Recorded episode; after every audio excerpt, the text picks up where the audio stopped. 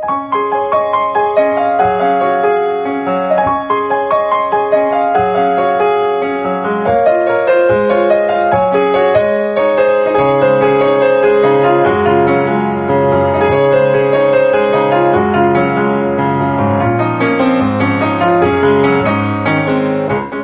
さん、こんばんは、ミッチェルです。いかがお過ごしでしょうか？さて本日は7月の4日ということで、えー2013年も半分が過ぎまして、7月に途中、途中、途中入だって、3回言って言えてないっていう、突入しましたけれども、えーっとですね、7月1日に、えー私はですね、お誕生日を迎えまして、あのー皆様からね、本当に温かいメッセージをたくさんたくさんいただいて、あ皆さんがあっての、えー現在の自分なんだなということをまた改めて感じた一日だったんですけれども、本当にありがとうございます。そして、そして、そして、今回のラブミッション、皆様のおかげをもちまして、なんと、50回目ということで、本当にありがとうございます。嬉しいです。ありがとうございます。はい。えー、まあそんなラブミッションなんですけれども、この番組はラブミッションということでね、恋愛、そして、えー、夢をですね、テーマにしまして、不可能を可能にしていこう、楽しく前向きに過ごしていこうという、そんなコンセプトのもと、皆様と一緒に語り明かしていくというような、そんな番組となっております。今回初めての方もいらっしゃるかもしれませんからね、最後まで楽しんでください。この番組は、輝く人生を共に、研修、司会の株式会社ボイスコーポレーションの提供でお送りします。さあでは今回も始まります。ミッチェルのラブミッション皆様、ウェルカム !50 回。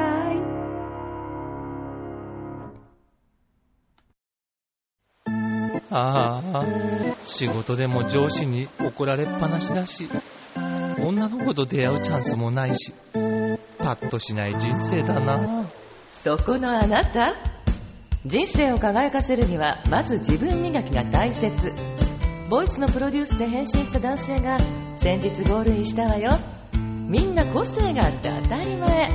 私がセルフチェンジのスイッチを押してあげる。さあいらっしゃい。後半へ続く。改めまして皆様こんばんは、ミッチェルです。Happy birthday to me ですよ。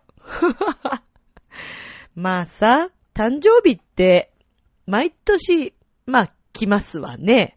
生きてりゃ毎年来ますよね。どう？みんなどうやって、どうやって過ごしているの？まあ基本ね、やっぱりほら大人になっていくとさ、お誕生日の日もお仕事っていうのがまあ、まあ普通ですわな。まあ、ミッチェルもね、もちろん今回そうだったんですけど、私はあの、7月の1日ですから、えー、明石家さんまさんとね、前回もラジオでお話ししたかもしれないけど、明石家さんまさんと、そしてね、まあ今は亡きですけども、とっても美しい、もうものすごい皆様からの注目の的だった、イギリスのダイアナ妃、そして、走る、走っているその姿とですね、えーもうこの足の速さ、すごかったですよ。カール・ルイスさん。ね。自慢したいのかっていう話なんですけど。まあ、あのー有名人のね、方で、こう、お誕生日が一緒の人って、まあ皆さんそれぞれいらっしゃると思うんですけど、私はあの近くですと、自分のですね、大学時代の歌の師匠がですね、先生が、えー、牧川修一先生と言いましてね、テノール歌手なんですけど、現在もね、現役バリバリ、バリバリとか言ったら先生に怒られちゃうかな。いや、というのがね、まあ私と年齢が、あのーいくつ違うのかな ?30 ぐらい違うかなとか言うとなんかいろんなことがバレていきそうだけどね。あのね、もうほんとね、パパみたいな、とっても素敵なテノール歌手の先生なんですけども、私大好きなんでですけども、まああの、偶然にもね、先生ともお誕生日が一緒ということで、まあなんかこう縁なんでしょうね。本当にね、そう思いますよ。どうですかね？皆さん同じ誕生日の人に会うことってありますかね？うん。でね、まあ話を戻すと、お誕生日の日はみんなどうしているかっていう話ですよ。まあいつの時代から ね、いつ、いつぐらいですからですかね、まあお誕生日会というものはですね、まあ必然的にこう、まあなくなっていくわけですよね。こう年齢をね、超えていく、あの、超えていくというか重ねていくとね。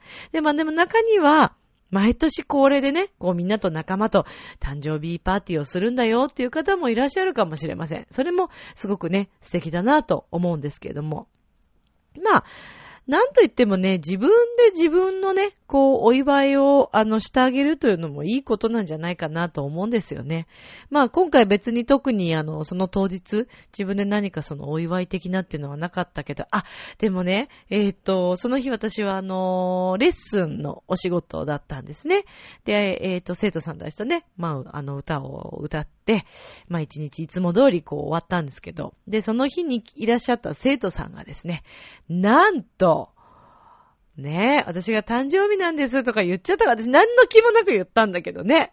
もうほら、さ、なんか、ねえ、ちょっとさ、自分で言っちゃうとさ、後々思うとね、なんか催促したみたいだなと思ってちょっと反省してるんですけど、その方はですね、えー、80代、もう半ばに差し掛かろうとしていらっしゃる、えー、男性の方なんですけど、もう長いお付き合いなんですけどね、あの、私とのとこにこうレッスンに来てくださって長いんですけども、オペラがとっても大好きな方ででしてね。で、今でもバリバリ声がお出になるわけです。80代で、あれだけ野心があって、あのシューベルトの詩人の恋という、まあ、シリーズになっててね、こう何曲かあるんですけど、よくまあその詩人の恋の、えー、曲を全曲こうコンサートとして歌ったりっていうのもあるんですけどね。男性の方がも、あの、歌われるんですけど。その方はですね、その詩人の声をいつかコンサートで全曲歌いたいという夢を持っていらっしゃいましてね。まあ今は結構オペラの曲とかたくさん歌ってるんですけど、80代になって、自分のね、まあ趣味でも、プロとしてでも、やりたいと思う、その、なんていうんですか、熱意と、勉強しようと思うその精神と、探求心と、なかなか持てるもんじゃないよね。パワー的にもほら、ね、若いうちはほら、何でもね、あれやりたい、これやりたいって言って動き回れますよ。でもほら、やっぱり年齢重ねるとさ、それなりにね、あのー、なんて言ったらいいのかな。まあ、体調的にもね、若い時とはもちろんちょっと違いますよね。変わってくるじゃないですか。でも、まあ、あの、東京の、あのね、ど真ん中までこう、通って、レッスンをされて、お家でも自分で勉強して、ね、で、時々、こう、発表会的なものにもこう、参加されたり、すごく積極的にいろいろされている方なんですけどね。まあ、そんな素敵な生徒さんがいらっしゃるんですが、その方がですね、なんと、私に、誕生日ということで、若干催促してしまったのかもしれませんが、私が誕生日と言ったことで、あの、お誕生日ケーキをですね、買ってきてくださったわけですよ。で、あの、レッスンも終わって、あ、じゃあまた、なんて、さよならって言ってこう、バイバイして、で、あのー、よくその方はですね、あの、私が今言ってるその山の楽器というね、とこなんですけど、ラウンジがありまして、そこはもうコーヒーとか紅茶とか自由に飲めるんですね、生徒さんたちが。で、あの、よくそこで終わった後もこうなんか楽譜見たりしながら、コーヒー飲みながらね、その方は勉強したりしてるんですけど、で、そこでも一回会ったんですよ。帰りね。で、あ、どうもどうも、なんて、じゃあまた来週、なんていう話をして、えー、さよならしたんですけど、なんか、なんか言いたそうな感じがしたわけです、向こうからも。なんだろうな、もしかして私がやっぱちょっと催促したっぽくなっちゃってんのかな、これと思って、だからもう気にしないでってちょっと思いつつ、ね、あの、まあ、バイバイしたんですけど、そしたらですね、なんと、受付のスタッフから、先生、何々さんから、プレゼントが届いてます、みたいなこと。えーって言って、見たら、丸いケーキですよ。今時ね、大人になってね、自分のために丸いケーキは買わないね。買えないね。なんかもったいない気がしちゃって。しかもさ、京王プラザホテルでしたっけ？あの、新宿の。そちらでね、買ってきてくださってね。まあ、美味しいったらありゃしない。いちごと、ラズベリーですか。何ですか？あれは。なかなか口にすることのないケーキでしたね。いやー、美味しかった。本当にありがとうございます。もう家に帰ってきて半分ちょっと、もう涙が出そうなぐらい嬉しくて。でね、毎年私は自分の先生にもメールをするんですよ。で、先生からもメールをいつもくださるんですけど、またね、一緒にこう、年を重ねましたねっていうね、確認をこう、お互いに もう忘れること絶対ないですからね、同じ日ですからね。一番長くお世話になってる師匠ですからね、私の。うん、で、まあ今はもちろんレッスンにはなかなかね、行く、あの、まあ私ちょっとジャンルが少しまた変わってしまってるので、先生はもう完全にクラシックの先生ですから、オペラの先生ですからね。あの、クラシックの、えー、声楽というそのジャンルの先生ですから、今はちょっと私はレッスンに行くことはあまりないんですけども、でもね、こう、つながっていれるということの幸せなことと言ったらないですね。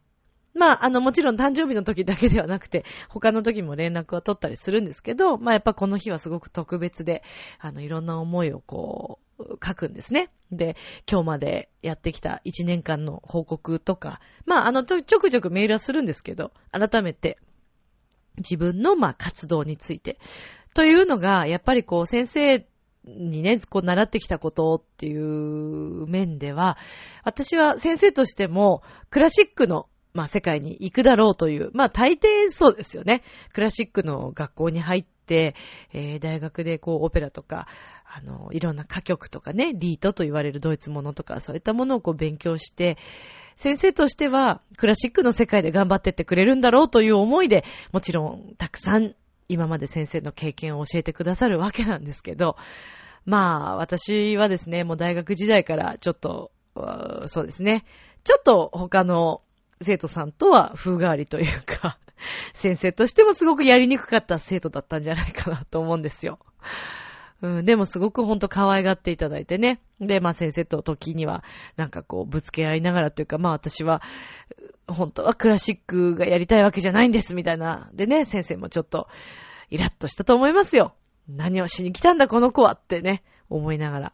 まあ、時々すごく強く怒ってくださったりとか、まあそんな大学時代だったんですけども、まあで、その頃からやっぱり自分の中でクラシックだけで生きていくという選択肢は私の中にはなかったんですよね。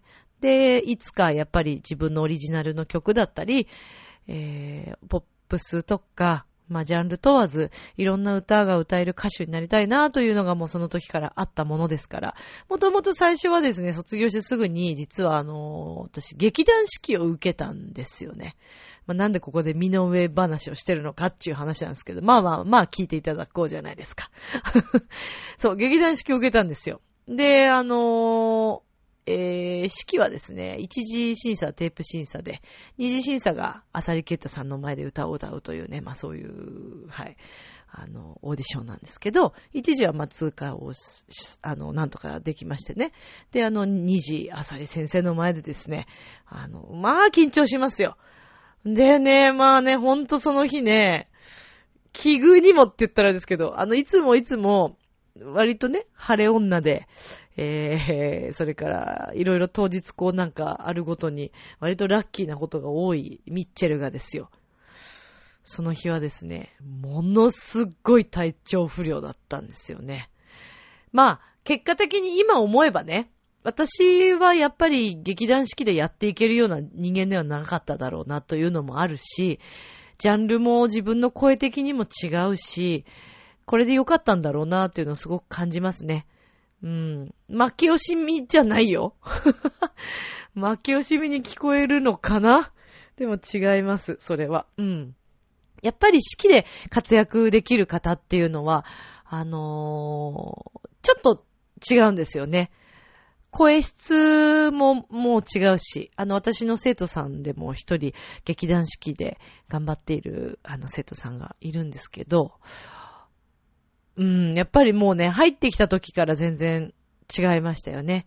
で、ああ、きっと彼女は行くだろうなと思ったら、ね、あのーまあ、合格することができて、ね、なんかいろんな場所で演奏してるみたいですけど、うんね、とっても嬉しいことなんですけどね。まあまあ、そんなこともありつつ、そうなんですよ。意外と結構いろんな経験はしてるんですよ。こう見えてもね。そうなんですよ。まあそんなこともありました。だから、まあその時はでもショックだったし、えー、同じ学年のね、えー、副科で、副科と言ってね、あのー、自分のその専門の楽器がありますよね。まあ私だったら歌。で、副科で何か違う楽器を取るんですね。で、大体歌の人たちはほぼまあピアノ、まあ副科ピアノって言ってピアノは大体もう全員が取るようになってるんですけど、ピアノ科の子はもうピアノですから、主が。だから副科で違うものを取るんです。で、私と同じその文科の先生についていた女の子がとっても歌が上手な子がいたんですけど、やっぱりすごく喉が強くって、え、声がすごくね、もう綺麗な声だったんですけど、彼女はもうあの先に劇団四季にあの研究生としてもう入っていたんですね。で、その後に私は受けたんですけど、だからこう、私は自分が専門の声楽、ね、歌が専門ので勉強してきていて、彼女は副科で歌を勉強していったわけで、ちょっとどこかで、あの、うん、そうね、今、だから言えますけど、受かるだろうな、みたいなね、変な自信というか、ねえ、性格悪いよね。なんかこう見下した感じですごい嫌だよね。ほんと今思うと反省しますけど、まあ、どこかで自分の中の自信がまああったんだと思うんですよね。だからやっぱ落ちた時は相当ショックは受けましたよね。うん、なんか、あれっていう、ちょっとこう自分がどこに行くんだろうっていう不安が、ね、かなりその時やっぱありましたけど、まあでも、遠回り遠回りしながら、今でもね、こうして続けさせていただいている、えー、環境に入れるというのは本当にあの幸せなことだなと思いますけど、まあその失敗だったのか、まあ失敗という言い方はしたくないですけど、その時の経験は今に生きてるなというのは、あの、すごく感じますね。うん、だから無駄なものはないんだなっていう。なんでここの話に来たんだろうね、誕生日ネタからね。まあ、あ、そうだそうそう。だからそういうことも含めて、全部こう先生にね、報告を、まあ、いつもしているんですけど、で、まあ CD を発売した時とか、それから、まあ、何かね、嬉しいことがあった時とか、いつもこう先生に全部報告をするんです。で、あとこう自分の、あの、抱負じゃないですけど、こういう風に頑張っていこうと思うのでっていうこととかも全部こう送るんですけど、で、まあ、あの、私にとっては本当になんか、自分の父親のような、あの、本当のお父さんみたいなふうに私は時々思うことがあって、先生のことを。だから、結構ね、今回は、あの、込み入った話をね、まあ、ちょっとプライベートなことなんであんまりあれなんですけど、まあ書いたりしたんですけどね。で、先生からのその返信を 見たとき、家に帰ってきて返信見て、思 わずちょっと泣きましたね。はい。いや、あの、その、先生がね、言ってくださったその一つの中にですね、とにかく自分を信じて貫きなさいというその一言があったんですね。まあ、あのやっぱりこういう世界ですから、あの、悩むこともすごく多かったりして、今日は結構正直にね、あのうん、ダメ、ダメミッチェルも見せていこうかなっていう あ、いつもダメじゃんって。そういうこと言わないでよね。そう、まあ、あの、そうなんですよ。いろいろ悩むことはもちろんあるわけで。で、行き詰まったりね、やっぱりすることもあるんですよね。で、もちろん人間ですから、あの本当に良くないなと思うんですけど、ある時はすごく人にこう嫉妬してしまったりとか、人を羨ましいなと思ったりすることももちろんあったし、今でも時々、あの、うんって思う時がありますよ。そりゃ。ね。でも、私はすごくね、そんな自分を嫌になるんですね。えー、まあ本当に何でもそうだと思うんですけど、どんな世界でも、結局は自分との戦いなわけですから、自分に勝てなければですね、だ勝ち負けではないけどね、うん。やっぱり人と比べるとかではなくて、自分がどうしていきたいのか、そして自分を高めるにはもう自分で練習して、自分でいろいろ調べて努力してしかもうね、方法はないわけですから。まあそういうことを考えるとね、あの、まだまだ未熟だなと思うこともしばし本当にある、ね、あるわけで。父さん、みたいな。なんでいきなりね、あの、北の国からが出てきたのかがちょっとよくわかんないんですけどね。えー、まあ、酔ってるわけでもなく、はい、ですけどね。まあ、そんな、とても感動的なメールもいただいて、そしてあの、Facebook の方にはですね、本当にあの、いつもお世話になっているたくさんの方々からメッセージをいただきまして、やっぱり、あの、一人ではなく、たくさんの方に支えられながら自分が生きているんだなということを、もう本当に改めて感じて、感謝の気持ちでいっぱいになりました。えー、こうして聞いてくださってるリスナーの皆様は、もう一番、えー、私にとってですね、まあ、今回その、ラブミッションが50回を迎えることができたということで、えー、それも含めてですね、本当にあの皆さんのおかげだと感謝しています。まず、あの、リスナーの皆さん、そして、チョアヘオ .com の協力があってこそ、そして、えー、スポンサーになってくれているボイスコーポレーションのえー、ね、本当は様とつけたいんですが、私も、あの、所属しておりますので、ちょっとここでは、あの、省かせていただくんですが、あの、こういうね、本当に、あの、皆様に支えられながら、今日のこの50回を迎えることができたと思っています。本当に感謝しています。ありがとうございます。そして、えー、このラブミッションを通してですね、登場した、えー、ミッチェローニがですね、さらにさらにこう羽ばたいていってくれることを私自身も、あのー、祈っておりまして、えー、今年もですね、もう早速、ちょっと9月にですね、あの、ね、まあ、の、3月に一度、大田原市、えー、栃木県の方に、あの、ライブに行きまして、その時もミッチェロに連れてったんですけど、今回もね、9月もあの、ライブが決まっているんですが、もうね、あの、すでに、ミッチェロニさんは来日するんですかという、あのね、えー、そんなメッセージもいただいたりしていて、あの、ミッチェローニともどもとっても嬉しく思っております。このね、ミッチェローニを連れて、もっともっとたくさんの県の、ね、都道府県の皆様に会いに行きたいなぁというのがミッチェルの今の思いであります。なので、こうね、ラジオを聴いてくださっている、あの、皆様でね、ぜひあの、近くでミッチェローニ、そしてあの、ミッチェルと一緒に元気なあのね、歌を歌いたいとか、あのー、一緒に遊んでくださる方がいたらすごく嬉しいなと思っています。呼んでくださいね。本当に、あの、本当にいろんなところに行きたいなと思っているので、少しずつ、まあ、あの、本当に幅を広げて、えー、さらにさらに、あの、自分の活動の場所をですね、広げて、もっとたくさんの、えー、リスナーの皆さん、にお会いできる日を増やしていきたいなというふうに思っておりますので、これからも、あの、どうぞ応援をよろしくお願いいたします。もう皆様あってのミッチェルです。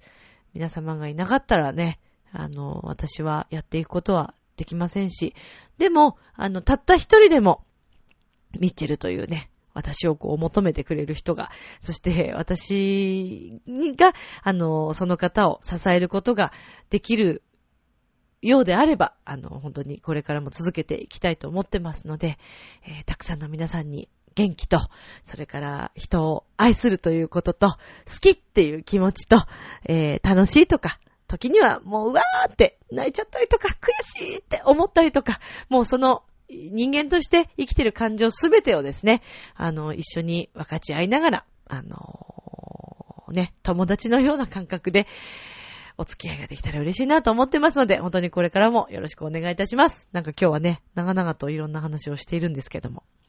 まあそんなミッチェルはですね、自分へのバースデープレゼントじゃないんだけどさ、そうそう、そうだよ。だから、そこの話に戻ろうよってこと。みんな、プレゼントとか、ど、どうしてんの？なんだよね、この態度ね。いや、どう、どうですか？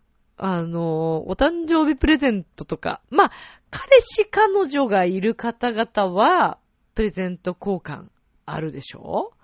ご夫婦とかでもあるでしょ？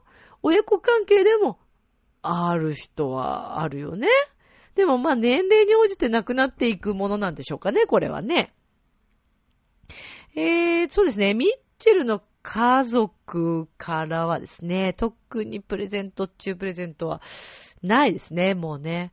まあでもご飯を食べに行ったりとか、うん、一緒にね、こうケーキを食べるとか、まあそういうのは、誕生日の時にもし都合が合えば することもありますけど、うん、ですかね。で、今年はね、何をしたかというと、1日の日はちょっと仕事でできなかったんですが、まあ、あの、1日のですね、お仕事ちょっと早めにその日たまたま上がることができて、私はですね、今回、次の7月7日のライブに向けてですね、とにかく、今後の活動についてもそうなんですけど、楽器を買いたくてしょうがなかったわけです。かと言って、私がいきなりできる楽器なんてそうそうまああるもんでもないですから。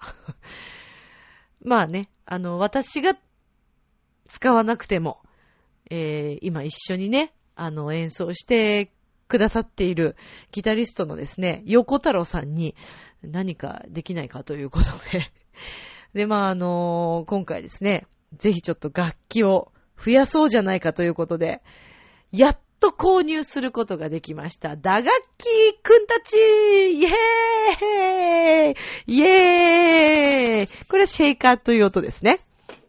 まあ、ここで、えー、ミッチェルのですね、楽器講座がこれから始まろうとしてるわけなんですけどもね、今日はね。はい。何なんでしょうね、この番組はね。趣旨は何だって、だから恋愛とか夢に向かうっていう、まあでも夢の一つの楽器っていう風に思ってよね、みんな。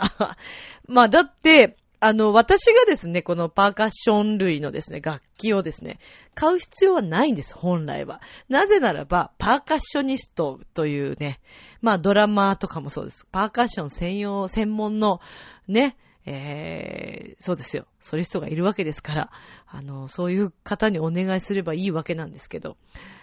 ただ、私としてはですね、あの、少人数体制でそして自分もいろんな楽器を触りながら、自分たちだけで作るオリジナルというのをやっていきたいなっていうのがあって、えー、今回ですね、踏み切って、踏み切って？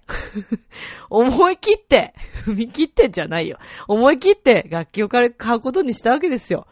で、今ね、鳴らしたこのシェーカー。これは卵型のものなんですけど、そうだな、こう、あの、例えばほら、turn around, look at what to see とか、こういうことができるわけです。イェーイ。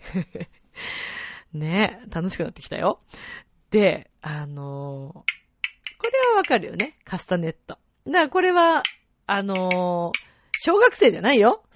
小学生の子たちが持ってるのは赤と青のカスタネットだよ。私はですね、木のえー、本当に木の普通の色のですね、あの、はい、カスタネット探しました。ちょっとこう見た感じもね、なんかおしゃれな楽しめるのがいいなと思ったんですけど、まあこれなんか、私は、ちょっと今、クラシックものの曲も入れたりしてるので、カルメンというね、オペラのものをちょっとポップスアレンジして歌ったりするんですけど、ちょっとこれうるさいからマイク離した方がいいよね。ん？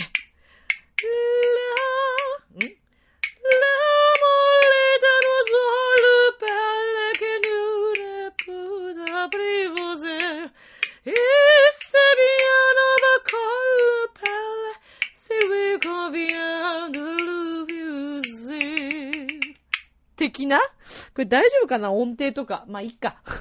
今即興でやってるから許して。とかね。で、これカスタネットだよね。で、えー、それからですね、今回、まあ、私ずーっと欲しかった楽器がいろいろあるんです。あの、打楽器やってくれるね、あの、仲間とかにもこう、いろいろ聞いたりしてたんですけど、さあ、聞こえてきましたでしょうか。いやー、いい音だー。ちょっと波の音に聞こえませんかね、これ。えー、これはですね、セミーヤというね、楽器なんです。これなんだろうな？あのー、何でできてるんだろう？多分ね、あ、そうそうそう、えっ、ー、とね、木の実って書いてありますね。乾燥させた木の実だそうです。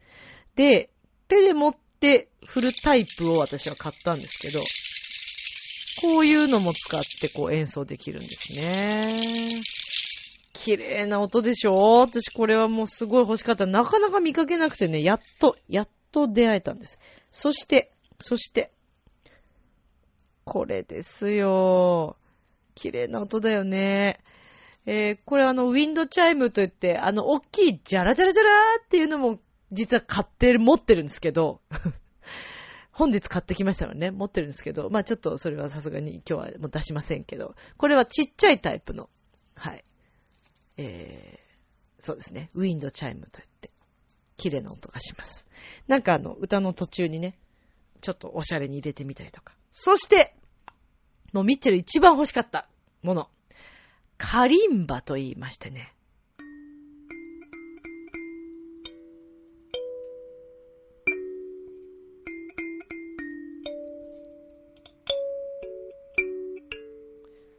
どうですか？聞こえた？聞こえた？大丈夫？聞こえたよね？そう、もうこれはね、ほんとね、ずーっと欲しかったんです。で、カリンバずーっと私結構探してたんですけど、なかなかしっくりするカリンバに出会えなくてですね。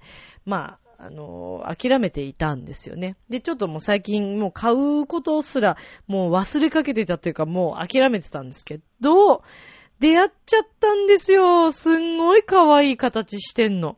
これは、多分ヤシの実だと思います。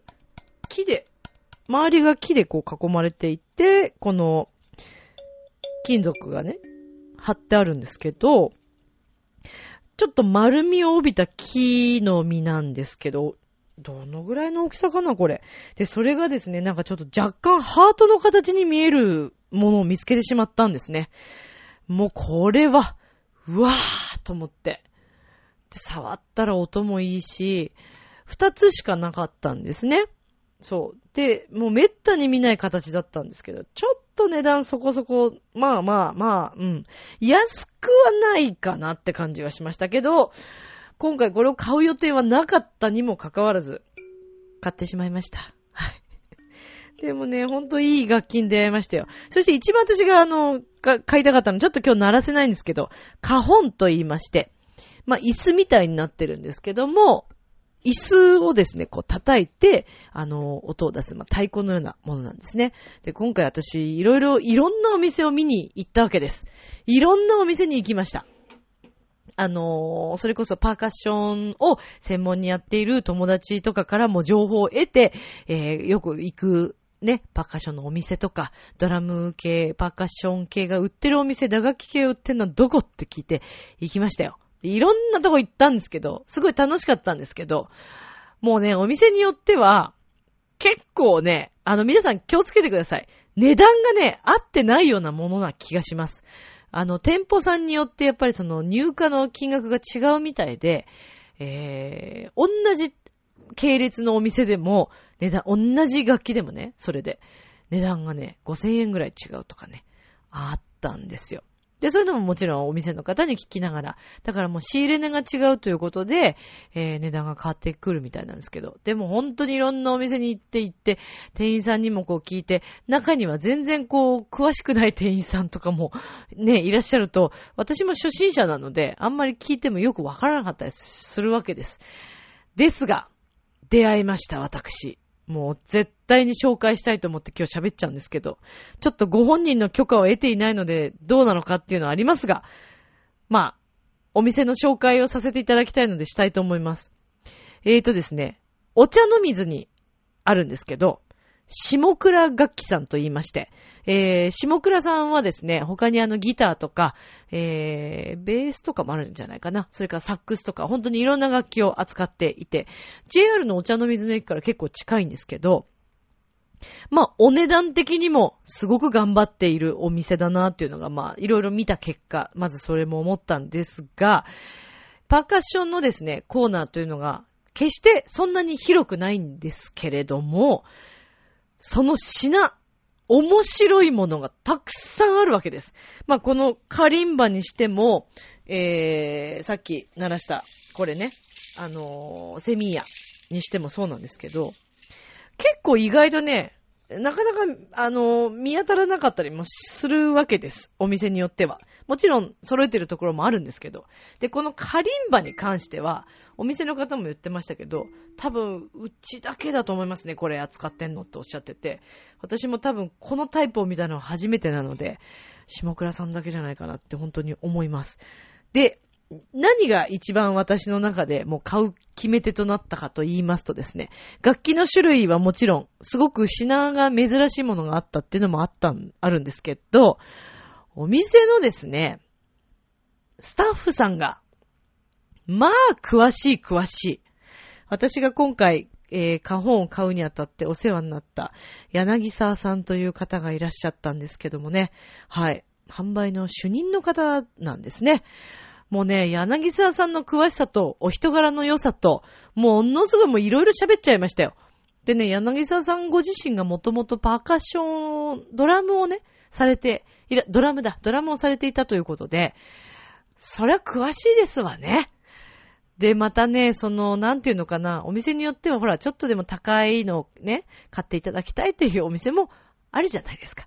でもね、柳沢さんそういう売り方はしないです。やっぱりその方が何を求めているのかというのをすごく優先してくださるようで、もう最初にお値段どのぐらいで探してますかなんて言ってくださって。もうね、そこから、で、ただ、私だから本当は、本当は実は、もうちょっと安いのを買おうと思ってたんです、もともとは。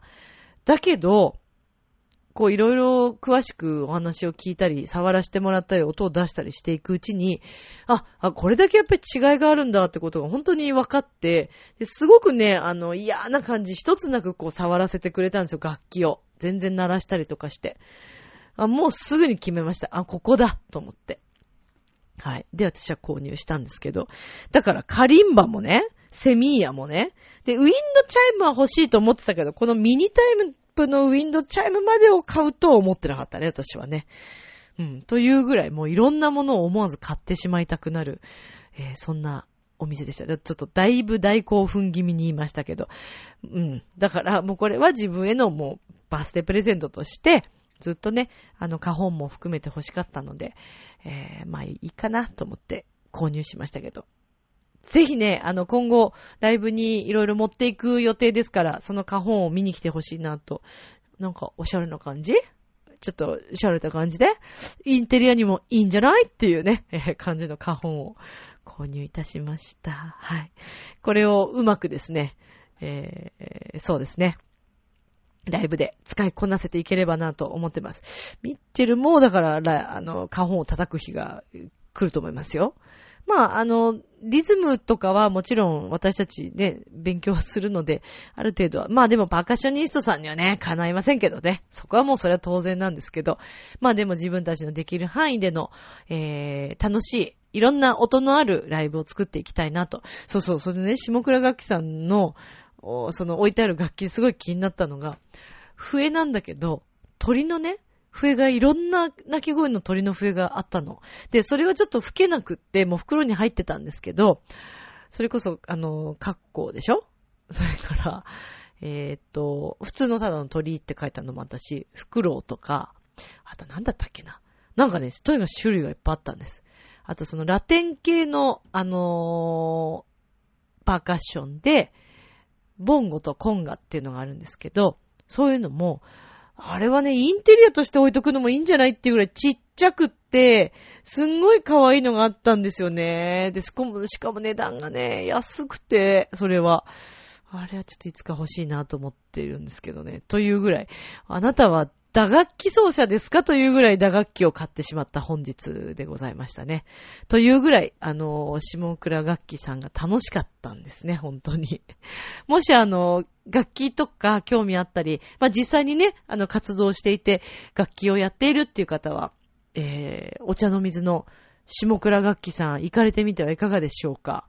はい。あの、お店の店舗内もすごく賑わっていて、えー、多分いろいろ、どの店舗、どの階も、え階ごとにこう分かれてるんですけど、楽器が。えー、皆さんやっぱり専門でやってらっしゃった方がいらっしゃるということで、お詳しい方が多いみたいですよ。だから、ぜひ皆さんね、行ってみてはいかがかなと思いました。まあそんな感じでちょっとご紹介をさせていただいたんですけれども、さあではですね、えー、お便りを今回いただいておりますので、ご紹介していきたいと思います。では次のコーナーです。今宵も、そばにいさせて、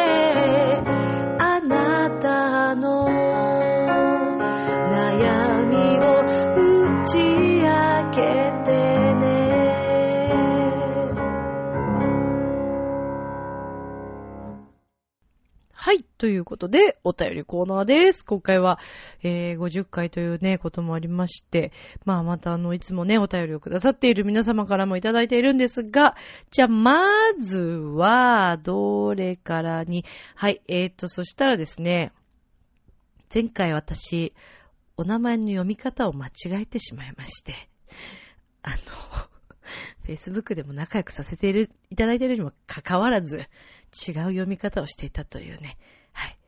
はい。むつきげんやさんからいきたいと思います。むつきさんごめんなさい。読み方間違えてごめんね。では、読みまーす。えー、ハッピーバースデートゥミッチェルありがとうございます。ミッチェルさんの誕生日はどんな一日でしたか？きっと不可能を可能にして素敵に過ごされたことでしょう。さて、今回のテーマ、5のつく記念日についてお便りしました。かなり細かい話ですが、1月25日が嫁さんと初めて会った日です。キャーふっふーふーそういう話大好きね。これ以上書くと、のろけ話が永遠と続いて番組が終わってしまうので、よくわかったね。さすが、さすがですね、むつきさん。もう今私のボルテージがガーって今上がりましたよ。はい。ですので、じゃあ、えー最後になりましたが、ラブミッション50回おめでとうございます。アンド、ありがとうございます。ありがとうございます。これからも素敵な番組をミッチェローニさんと共にお願いしますね。という、むつきげんやさんからのお便りでした。ありがとうございます。むつきさん。はい。いいじゃないですか。1月25日お嫁さんと初めて会った日だって素敵。5の、今回はですね、そのまあ50回ということで、あの5にちなんだですね、記念日とか思い出のある日というのをね、私は聞いてみたんですけども。私どうかな ?5 のつく日ね。まあでも、正直私実はあんまりね、5という数字にそんなにご縁がないんだよね。だから今回50回っていうのも、なんかね、うんっていう感覚。あの、私のラッキーナンバー3なので、53回とか 何その中途半端な感じだよね。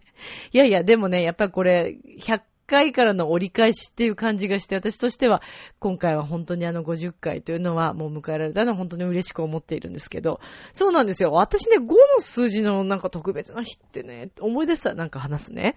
いや、でもいいですね。お嫁さんと会った日か。やっぱりみんなはさ、記念日、あの、出会った日彼氏、彼女と出会った日、奥様、旦那様と出会った日とか、えーそれからお子さんの生まれた日とかね、そういうのって、すごい印象、みんな記念日として毎年ちゃんとお祝いするんでしょ？しないの？して？やっぱね、出会った日とか大切だと思うよ。まあ、でもね、私こんなこと言っときながらね、実はあんまり、あの、すんごく記念日にこだわる女性っていらっしゃるじゃないですか。私はね、あんまそうでもないんですよね、実は。うん。あの、エンジェルナンバーとか言っときながら、エンジェルナンバーって、あのね、ちょっと今回初めて聞いた方はちょっとお伝えしますけど、エンジェルナンバーと言いましてね、ごゾロ目とか、同じ数字がつながるもの、えー、だから例えば12時12分とか、そういうのでもいいんですけど、えー、それから7時、あ、それはないね、えー1時11分とかね。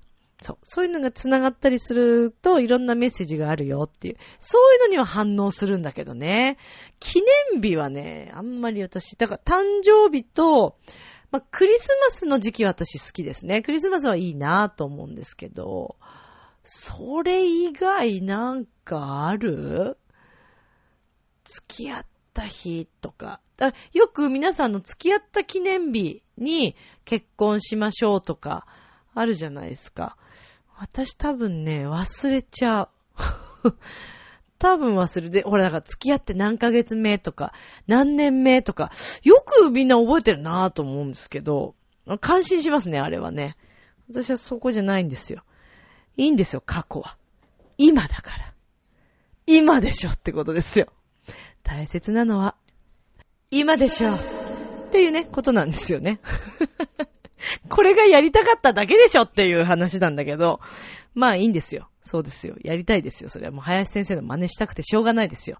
私の中でも今、あのー、流行り言葉はもう今でしょうと、ジェジェジェジェっていうね、アマちゃんだよね。うん。まあこれもやりたかっただけなんだけど、言いたかったんだよね、とりあえずね。まあまあまあ、まあそういうことですよ。ね。まあ、あのー、はい。ということで、なんだ？なんかもう取り留めのない話になっちゃいましたけど、あの、むつきげんやさんありがとうございます。これからもよろしくお願いしますね。ありがとうございます。いや、あの、むつきげんやさん愛知じゃないですか。私、あの、こっちでお世話になってた、あの、お仕事の関係でもあり、お友達でもある方もね、愛知の方がいてね、あの、すごく応援してくださってて、あの、もしかしたらまこっち帰ってきちゃうかも、こっち、あの、その方はもう実家は、愛知なので、それでそっちにいるんですけど、まあ、最初の頃ね、あの、ラブミッションにもよくお便りくださってて、ねえ、愛知でライブしたいんですけど、それってさ、どうにかなるの？むつきげんやさん。私全然行くよ。自腹切って行きますよ。なんかいいお店あったら教えてください。今年は、あの、全国いろんなところにツアーに行きたいというのが私の中の、ちょっと、ね、来年にかけて、その辺ちょっとやっていきたいなっていうのがあるので、もしあったら教えてください。ありがとうございます。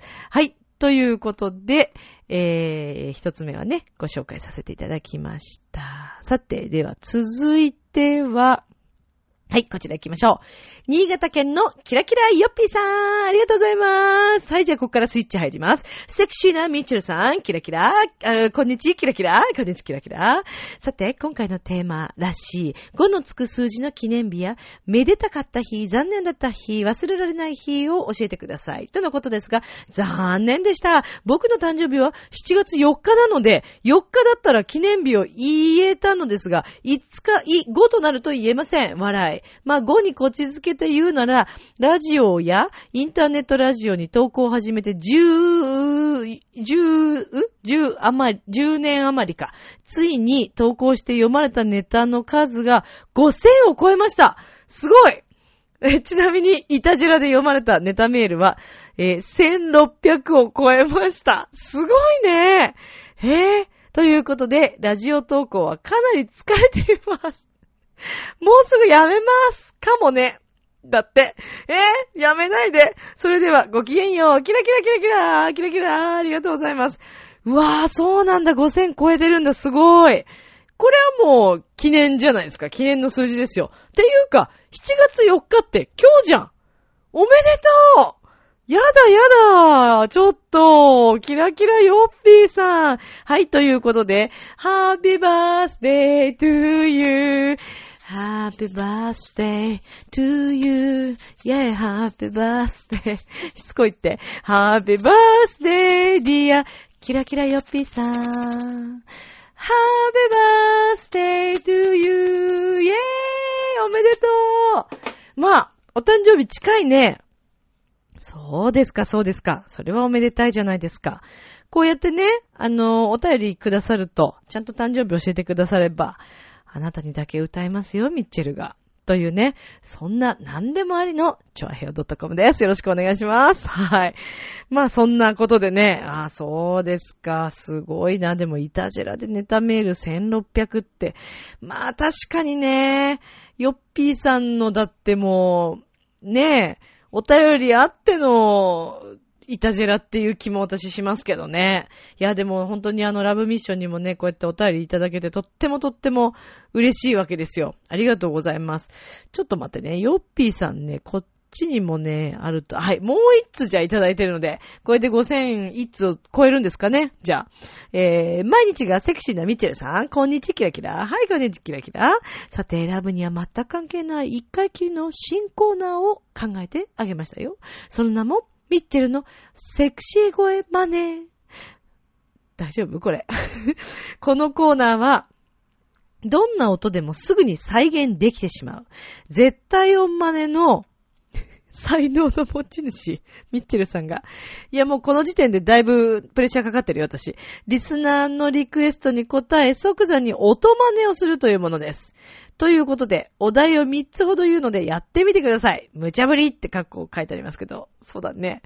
えー、ビールをグラスに注ぐときの音。あはいはい。ミッチェルさんの車の、えー、走行中のエンジン音。真夏にやかましいセミの音。あ、さすがミッチェルさん、お上手でした。それではごきげんよう、キラキラキラ、ということで。よし、えー、ビールをグラスに継ぐときの音。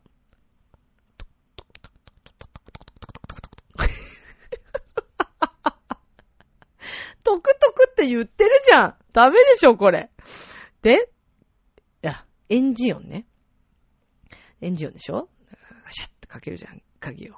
私は、あの、ちょっと、あの、ちょっといい？えっと、フォルクスワーゲンのドアの音が好きなので、まずそこから。ポン。カシャッ。ブーン。ブー待って、走行中でしょブー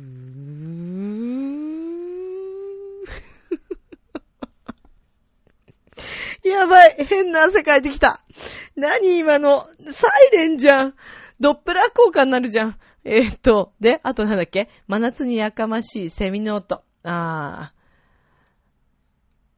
みー、みー、みー、みー、みー、みー。って言うよね、最後ね。これが一番近かったかな？どうだろう？わかんないな。すいませんでした。申し訳ございませんでした。皆様。はい。ということで、ありがとうございます。というか、ヨッピーさん、あの、ぜひ今後もね、えー、メッセージくださいね。よろしくお願いします。ありがとうございます。セクシーでも何でもなかったよ、これ。ごめんね。はい。では、えー、っと、あ、でもこのコーナー面白いかもね。あの、今後もこんな形で、あの、もしよろしければ皆様お便りいただけたらとっても嬉しいですよ。よろしくお願いします。はい。えー、では、もう一つ行きたいと思います。はい。えー、マッシュルームさん、ありがとうございます。この間ね、赤裸々に、あの、ご自身のね、あの、恋愛のことについて、彼とのことについて、えー、語ってくれたんですけども。では、ミッチェルさん、こんにちは。こんにちは、マッシュルームです。えー、先日は恋愛相談に乗ってくださってありがとうございました。いえいえ、とんでもないですよ。もうこれがだってほら、マッシュルームさん。一番やりたかったことなんだもん、ミッチェルが。この番組を始めるときに、もう散々それを言ったのに、全くそういうネタが来ないというね、まあそんな状態でしたけどね。はい、では次行きますね。先日は、あ、これ今読んだね。えー、ミッチェルさんのコメントトに、もうちょっと頑張ってみようと思いました。あら、嬉しいわ。でも、悩みは他にもあります。相談に乗っていただいてもいいですか？もちろんですよ。彼は、今時、珍しい肉食系です。あららら。ちょっと待ってね。これ、大丈夫だよね。私ね、ちゃんと確認してないから。今初めてちゃんと読むから。はい。じゃあ読みますよ。まあほら、時間も時間だし、ラブミッションだし、この話を聞きたくない方は、ここ、あの、飛ばしてね。えー、彼のことですよ、これはね。性欲が旺盛で、一緒にいるときは、エッチをして、眠って、またエッチするという感じです。すごいね。一緒にテレビを見ることすらできないくらい、すぐに体を触ってきます。あらら、お盛んな感じですかね。えー、一晩で最低5回、多い時で8回とか、そうすると私はくたびれてしまって2、3日体の調子が戻りません。マッシュルームさん大変だね。頑張るね。すごいね。えー、っと、で、私は何度もしなくても一度で十分なのに、彼は会えない日の分だけしたいって言っています。どのぐらいの頻度で会っていらっしゃるのかしらというか、えー、付き合い始めは仕方ないかなと思っていましたが、だんだん減っていくだろうと思っていたのに、5年以上付き合いしていて全然変わらないので悩んでいます。ミッチェルさんはエッチをすることは好きですか？疲れちゃわないですか？どうしたらエッチが減ると思いますか？疲れないためにはどうしたらいいか？でもいいです。愛情表現を断ったら相手を傷つけちゃいますよね。アドバイスお願いします。というね、赤裸々なマッシュルームさんありがとうございます。うん。まあでもラブミッション的にはね、いいネタですよ。あの、私でも一つまず皆さんに言っておきたいのが、この、えー、彼とね、エッチをするということは、あの、全然下ネタでも何でもないと思うわけです。あの、愛し合うということはですね、美ですよ、皆さん。美しいと思いませんか？やっぱりさ、付き合っているからこその特権の二人の一番こう、すべてを表現できる、あの、ことじゃないですか。ね。だから私はすごく素敵なことだと捉えているんですけれどもね。うーん、そうだね。じゃあまずどっから行こうか。っていうかみんなどうなんですか？何年付き合って、どのぐらいの頻度とか、そういうのってやっぱ、まあ人によってね、変わるんでしょうけど、ほら、だって結婚していらっしゃるご夫婦だってそれで変わっていくって言うじゃないですか。ね。あの、でも仲のいいご夫婦は、えー、お子さんがちょっと中学生ぐらいになっても、お子さんのいない時に、聞いてよ、私だってラブホテルにわざわざ二人で行って、あのー、愛し合うんだって。素敵じゃない？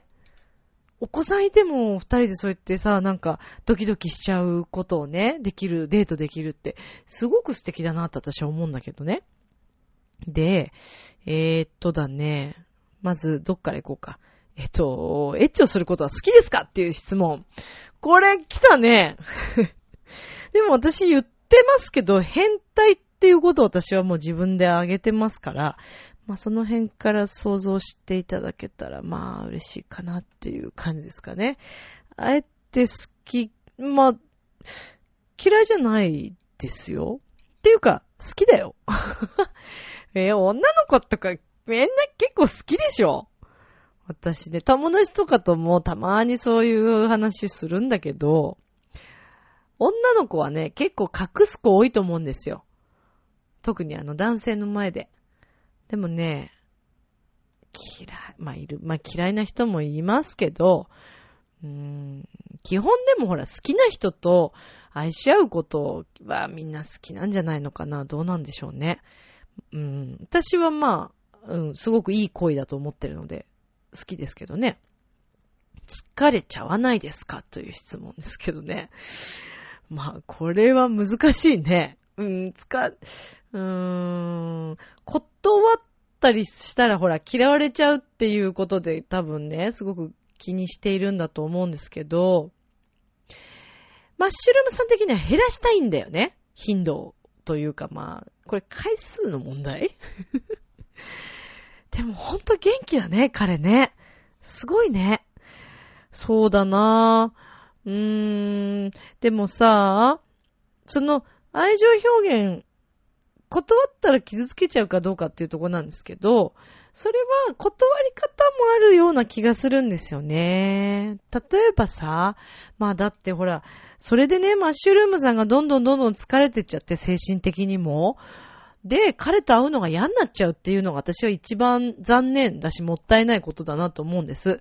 まあ、もちろんそんなことはないんだと思うけど、そこまでね、嫌って思うことはないのかもしれないけど、どうしてもなんとなくちょっと減らしたいなとか、疲れちゃうのかなっていう感じがね、ちょっと文面からなんとなく今感じるんですけど。うーん。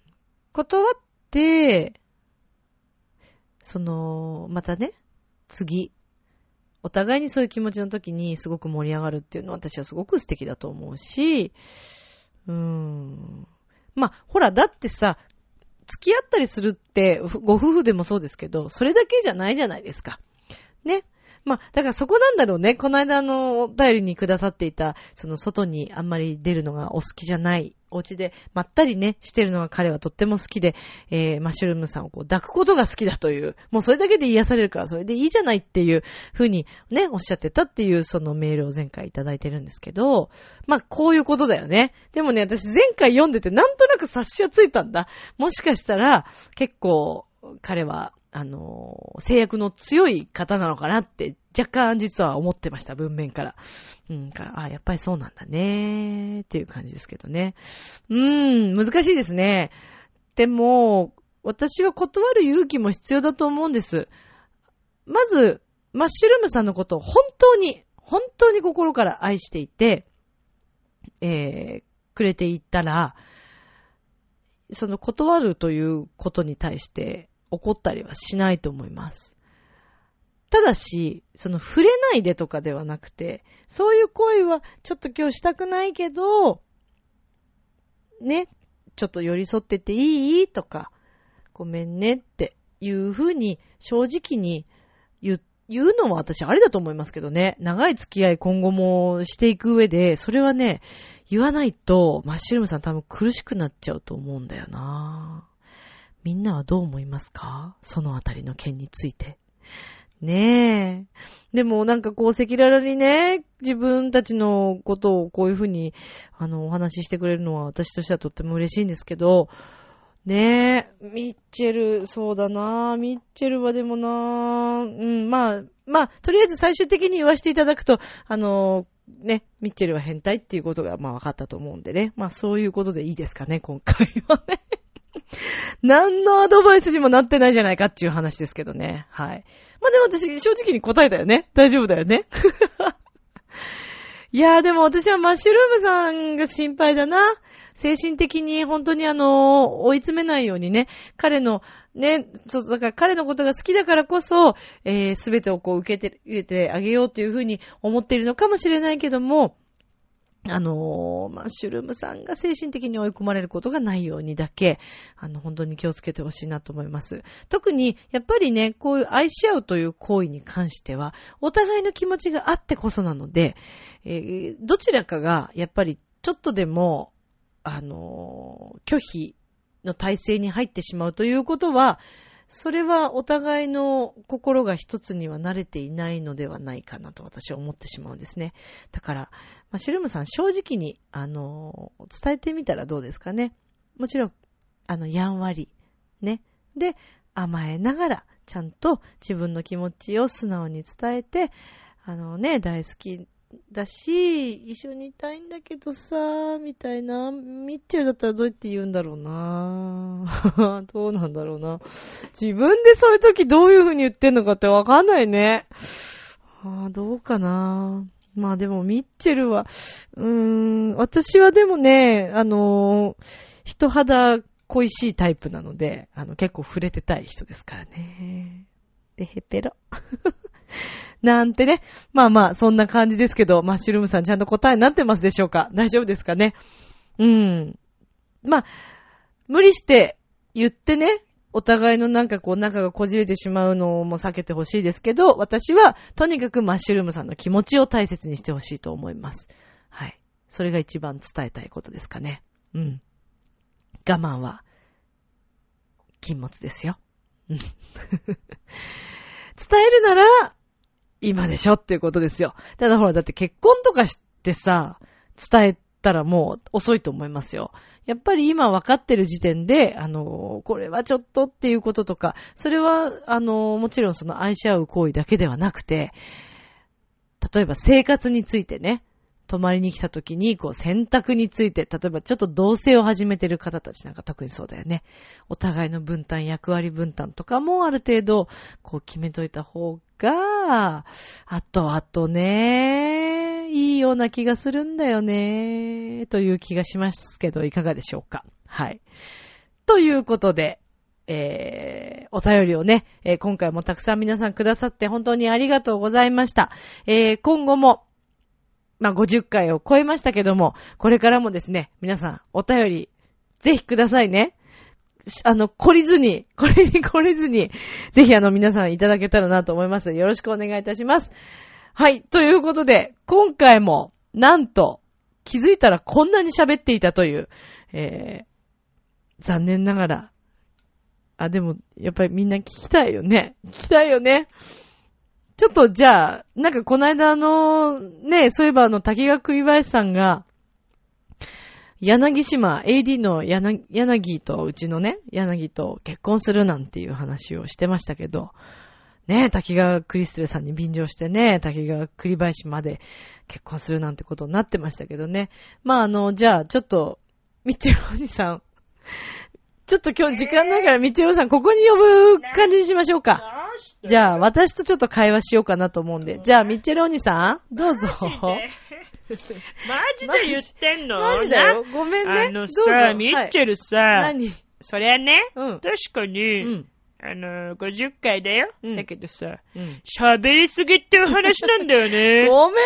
だって、いいじゃないですかね思いの竹をこう、いっぱいあったからいやいやい。思わず熱く語っちゃったわけ。わかるけど、ごめんごめんミッチェローニのコーナーは結構この番組大切よ。わかってると思うけど。自分ほら、で言っちゃっ人気だから。た。うんなんせ。わかる、わかるよ。ね？わかるんだけどわかるでしょ？ちょっといい何？ちょっとミッチェルお兄さんいいなになんか今日声違うよね。い いんだよ。なんだか知らないけど、ミッチェローニ今日なんかこの声しか出ないんだよね。なんでだろうね。なんで？どうしたの？おかしいよね。もうだってミッチェルお兄さんは完全に自分の中でマスターしてるはずなのにね。あの、あのさ、ミッチェルさ、ちょっと言葉気をつけてね。マスターって何よ？だってミッチェローネはミッチェローネでしょ？それ以外の何者でもないし、今日なんか声変わってるし、なんか私のお墓を、の前で泣かないでくださいみたいな感じの声な。ミッチェル。大丈夫？こミッチェルさんん失礼でかす。よ、それ。歌ってる方に失礼ですよ。だって乗る歌手の方に失礼ですよ。なんとなく似てるような気がしたからいいから言ってみたいいから、それ言わなくて。まあまあ、はいということでね、はいあのー、ミチェル、よかったね、50回ね。ありがとうございますあミチェルにのおかげだよね。なんで貯めたの、今。貯めなくていいから、そういうとこ。えー、貯めるでしょ、だって。いややっぱミチェローネがいたからこそのね、うんラブミッションだ。けどね。えそしてね、えーミッチェルもミッチェローニがいたことによってどれだけ助けられているかというね、あなたのその、えーなんていうのかな、ボキャブラリーだけではやっていけませんよね。失礼なこと言いますね、ねミッチェロニさんもね、またね。失礼じゃないよまあいいんですけどね。いいですまあでも本当にそうですよ。ミッチェロニさんというね、うん。キャラクターに、まあうんこのラブミッションを通して出会えたということがですね、本当にあありがたいなと思っているんですけど。あの、何泣いてんの笑ってんのどっち？ね、どっち？笑ってますよ。笑ってるに決まってるじゃないですか。何笑ってんの？泣かないですよ、そんなとこで。なんでよ、感動するところだと思ったから、ね、おしゃれイズムやろうかと思ったんだけど。通常はね、通常はそういう場面ですけどね、うんちょっとそうでしょ？ミッチェロニさんに関しては泣きは特に入ることはないですね。ズドーンつってね、ほんと失礼も極まりないけどもね。いやいやまあいいんだけれども。うん。まあいいなまあまあ、でもね、うん。ミッチェル、本当に50回をね、迎えられて、これもう一人一人ね、リスナーさんの皆さんの、え？リスナーさん、リスナーさん？リスナーさん？リスナーさん？リスナーさん。え、どっちでもいいんだけどさ、結果的にはさよく、まあ、リスナーさんの皆さんのおかげだよちゃんね。と言ってるしね。まあまああそうですね。いや本当にありがたいことですよね。そうだよまあミッチェ。ロニさん今回もうん50回ということで、うん今後ね、うんどうしていきたいですか？あどうしていきたいか、あの、ミチェローニの抱負ってことだよね。まあよくぞ聞いてくれました。え、そうですね。あの、ミチェローニはね、はいやっぱりこう、毎回毎回、あの、イタリアでね、ありはいイタリア航空で来ているわけですそんなの聞いてい。ないよ。うんあ今後の抱負としましては、うんまあ、あの一緒にね、番組やってくれている滝川栗林が、うん。AD の柳島と、うんうん結婚するわけで。はい。えーまあ、そうなった場合ね、ミチェローニは今後どうしていったらいいのかというところですごく悩んでいる。あ、まあ悩んでるんですか？うん。そこで、はいはい。言わしてもらいたいのが、うん。ミチェローニもにもね、恋人をぜひ番組でつ常に同伴させてほしいというそういうことですよね。なんで？え？え？おかしいでしょ。なんで？なんでよ。なんで？なんで？えー、なんで？マンボウほら、絶対言うと思ったよ。なんで言っちゃうの 先に。これミチェローニのネタでしょ？そうなの？そうだったんだ。ミッチェルさんのネタだったの？これ。そうだよ。ミチェローニがね、マンボウって言ったらもううんみんなあの、イタリアの周りの人たちが、うーって言ってくれるよね。嘘ばっかりだよね。え？ほんと嘘だよね。そうだね。まあ嘘なんだけれどもね。まあ 嘘もあの、ね、八歩って言って。なんでよ。ね。嘘も八方とか、ガスが言っていうかうんもう、もうい、なんか全然わかんないけど、あわかんないまあでも、うんミチェロニさん。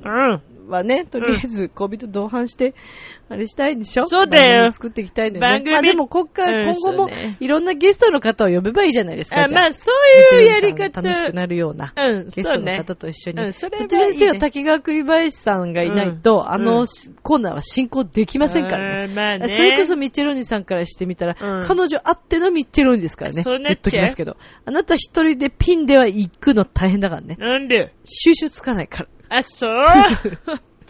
それ言っちゃっちゃちゃうよ。もう何も言えないけど。だって収集つかない。まあまあ、でもね、うん。そうね、滝川さんあって、本当にあの、進行がね、うまいこと言っているなというふうに思いますよね。うん。だからまあ、柳、AD の柳と、うん。まあ、滝川さんが惹かれ合ったのもわかりますよ。まあ、こういうどうしようもないのが一人いると、やっぱりやりにくいと思いますよ。だね。だからあの二人が結託してたのもよくわかる。まあでもそれでもどうか、ミッチェローにはこうして、えーリスナーの皆さんにね、愛を表現できるという場があることが、うん。とてもとてもとてもとても幸せね。